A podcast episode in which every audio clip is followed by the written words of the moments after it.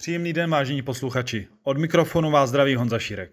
Pracuji ve společnosti ČSOB Asset Management, ve které spravujeme více než 235 miliard korun, a to zejména v tzv. otevřených fondech, kde můžete nalézt prostředky zainvestované od drobných investorů až po obce či velké firmy. Tento speciální podcast bude věnovaný otevřeným fondům a jejich druhům, se kterými se můžete v investování setkat.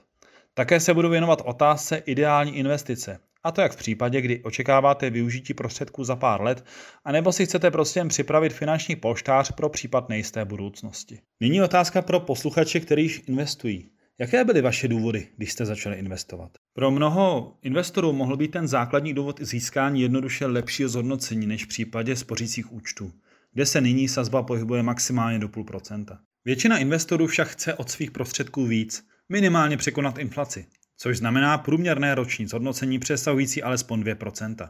A tím si pak zajistí, že peníze, které mohou využít za pár let anebo za pár desítek let, budou mít stále stejnou hodnotu. U mě osobně to bylo hlavně proto, abych si byl schopen každý měsíc dát stranou pár tisíc korun a věděl, že tyto prostředky budou mít vždycky rychle dostupné a navíc mi ještě dokážou něco navíc vydělat. Cíle mohou být odlišné a tím i doporučené investiční řešení.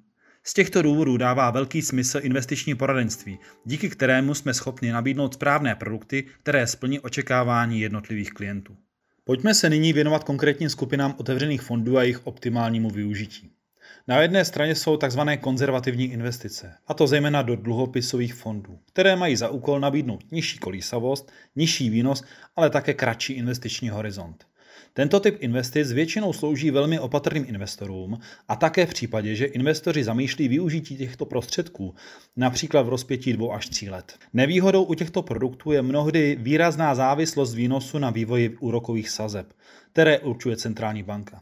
Tyto sazby jsou v současné době poblíž nuly a v případě, kdy klient v dluhopisových fondech chce dosáhnout vyššího výnosu, je nezbytné investovat spíše do firmních a tím pádem rizikovějších dluhopisů, než do těch bezpečných státních. Na straně druhé jsou pak dynamičtí a spíše dlouhodobí investoři, a to zejména do akciových fondů. Tyto fondy jsou pak schopny dlouhodobě i několikanásobně překonat inflaci. Například fond ČSOB akciový za desetileté období nabídl zhodnocení přesahující 87%. Nevýhoda těchto dynamických investic je spíše větší kolísavost a také delší investiční horizont neboli doporučená doba na investování, která se v tomto případě pohybuje od 6 let dále. Tuto kolísavost však můžeme využít ve svůj prospěch, a to pravidelnou investicí, kdy malými částkami postupně nakupujete toto sice kolísející, ale dlouhodobě rostoucí aktivum.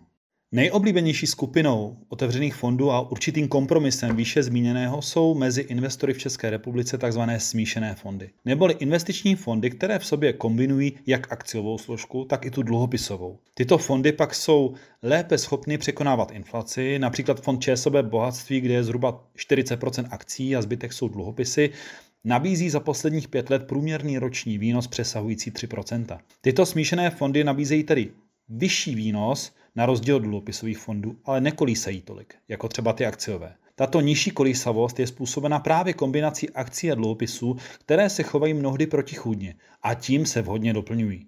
I doporučená doba na investici se v tomto případě pohybuje v rozpětí od 3 do 6 let. Výše zmíněné fondy nabízejí většinou tzv. aktivní zprávu, což znamená, že každý fond má svého správce, který za investora sleduje dění na finančních trzích a upravuje jeho investiční strategii v rámci určitých mantinelů daného fondu. Co si pod tím představit? Například u profilového fondu ČSOB Vyvážený, který je vhodný pro klienta s opatrným investičním profilem, patří do práce správce fondu, v tomto případě Petra Kupce, mimo jiné i pravidelné sledování trhu, ve spolupráci s analytiky samozřejmě, a hledání příležitosti při jeho vývoji. Také může upravovat akciovou složku v portfoliu a to v rozpětí plus minus 10% od neutrálních 35% a tím i případně tlumit kolísavost akcí nebo ji naopak využívat ve svůj prospěch, ve prospěch lepší výkonnosti fondu. U fondu ČSOB bohatství se pak můžete setkat se správcem fondu Pavlem Kopečkem, který má na starosti akciovou složku, neboli zhruba 100 firm jejich akcí, do kterých ve fondu je zainvestováno. Hlavní role správce fondu je v tomto případě sledovat silné ekonomické trendy a vyhledávat nejzajímavější investiční příležitosti v podobě nákupu akcí jednotlivých firm se silnou rozvahou, dobrým managementem a kvalitním produktem či službou. Více se pak můžete dozvědět v podcastech, které jsem přímo s kolegy natáčel během léta, kdy popisují, jak vypadá jejich práce a co vše za tím fondem a za jejich výkonností stojí. Z mého pohledu je však největší výhoda otevřených fondů jejich dostupnost. V případě potřeby máte investované prostředky maximálně do pěti pracovních dnů k dispozici a bez výstupních poplatků. I v minulém podcastu jsem zmiňoval, že u strukturovaných a zajištěných fondů není dobré sázet vše na jednu kartu a že důležitou roli hraje dlouhodobě kvalitní investiční poradenství. Přesně to také platí v případě otevřených fondů. Dává smysl investovat do různých otevřených a strukturovaných fondů a tyto investice okořenit těmi akciovými fondy. To je z mé strany vše k tomuto tématu a já vám nyní přeji hlavně hodně zdraví, pohody a dlouhodobých investičních úspěchů. Přeji vám hezký den, váš Honza Šírek.